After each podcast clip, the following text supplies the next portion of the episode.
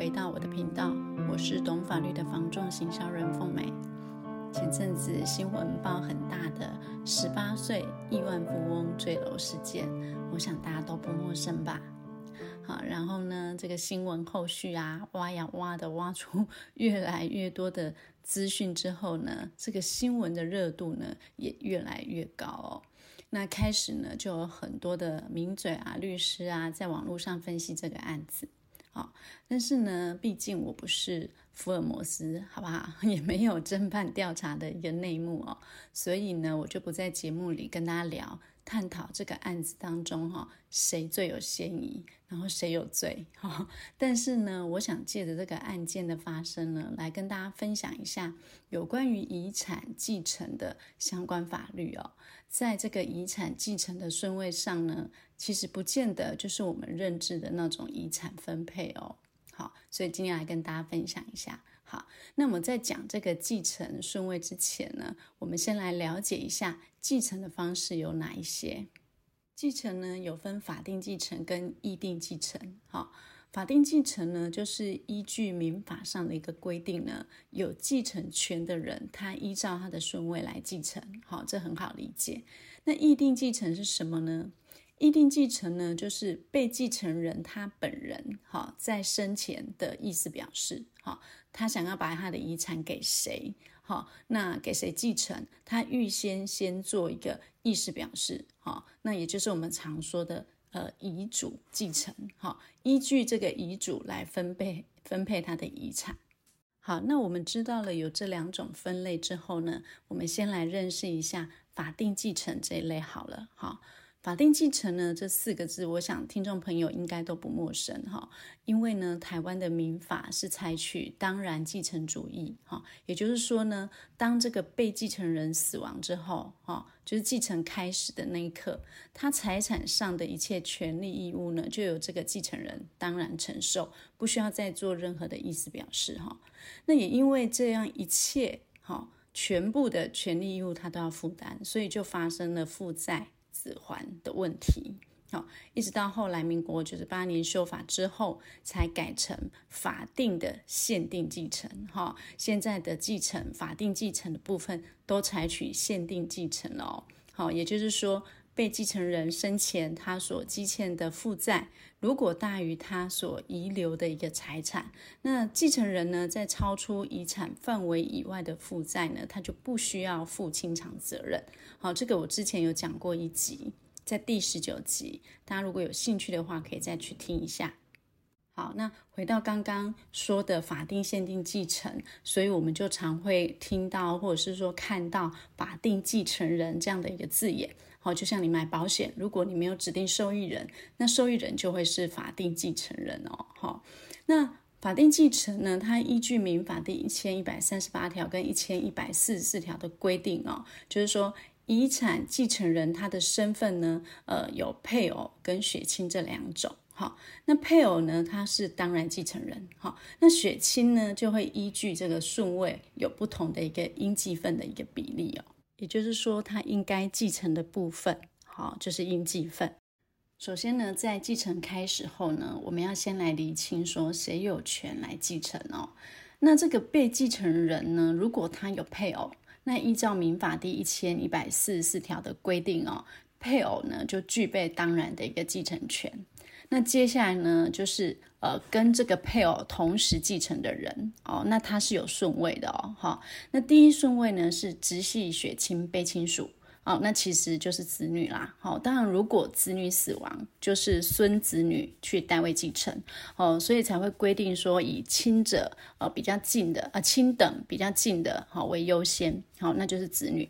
好，所以如果子女有很多个，那就是配偶跟子女呢，他依照人数来均分。好，比如说甲死亡之后，他留下了遗产一千万。那他有太太跟三个小孩，那这样呢，太太跟三个小孩呢，总共四个人就去平均分配一千万，那就一个人两百五十万。那接下来呢，第二顺位就是父母，好，那配偶跟被继承的父母如果一起继承的时候呢，那呃应继分的部分呢，配偶就是二分之一，那父母呢也分二分之一。那第三顺位呢是兄弟姐妹。那兄弟姐妹他的应继分其实跟父母一样，都是二分之一哦。所以太太分五百万，那在这个亲等的兄弟姐妹，他再依据这个人数去均分，呃，另外的五百万这样子。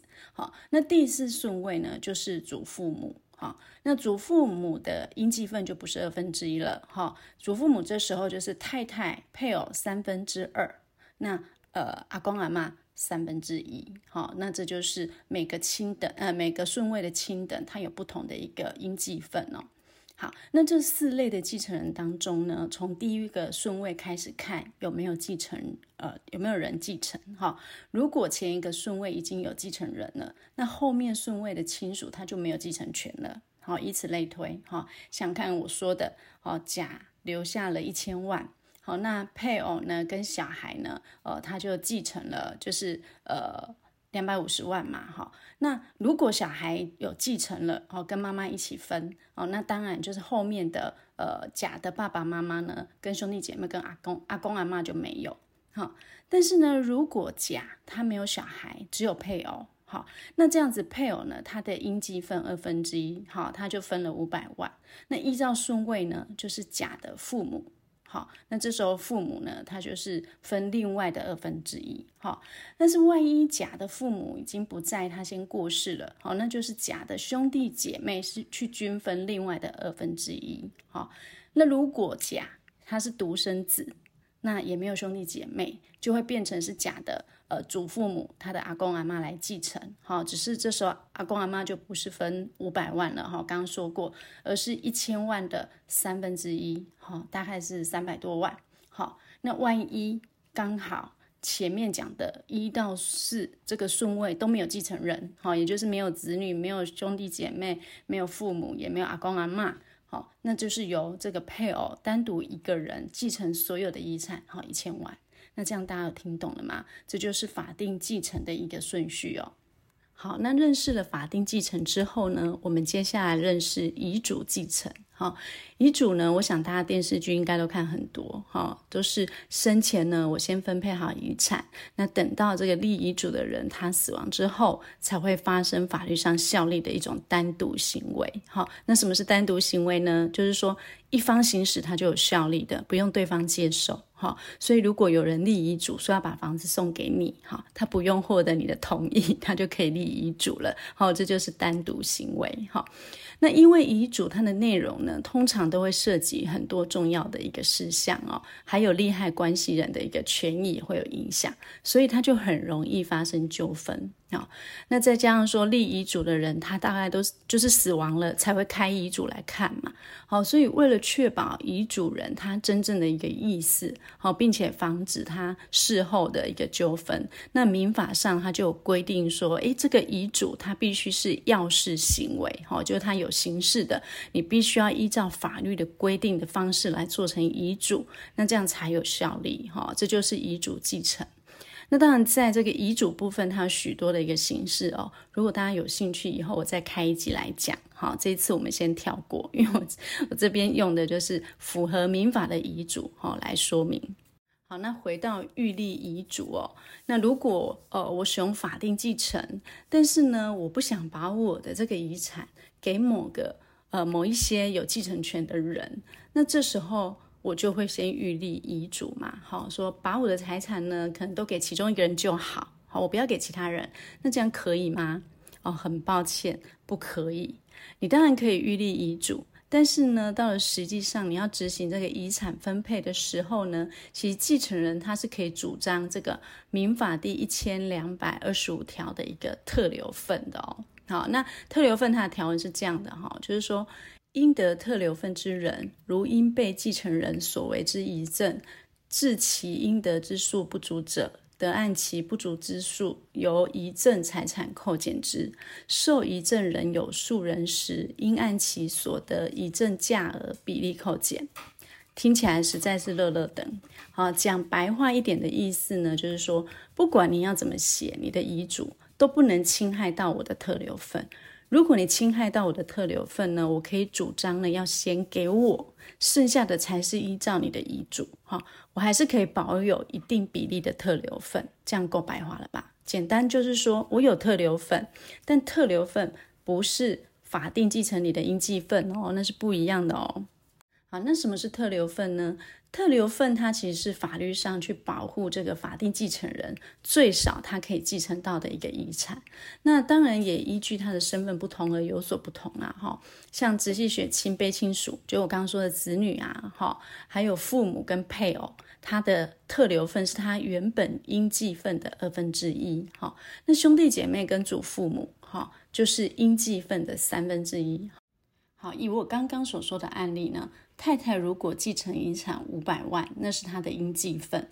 好，那她的特留份就是二分之一两百五十万。好，爸妈如果继承了五百万，那他特留份也是二分之一两百五十万。那但是呢，阿公阿嬷兄弟姐妹他的特留份呢就不是二分之一了哈，他的特留份是他应继份的三分之一。好，比如说兄弟姐妹，那他就是。应继份二分之一之后，再乘以它的特留份三分之一。好，那如果是阿公阿嬷呢？他就是应继份的三分之一，好，再乘以它特留份的三分之一，那是多少呢？好，有点考验数学，出不太进，大家自己算哈。好，那这就是特留份的比例。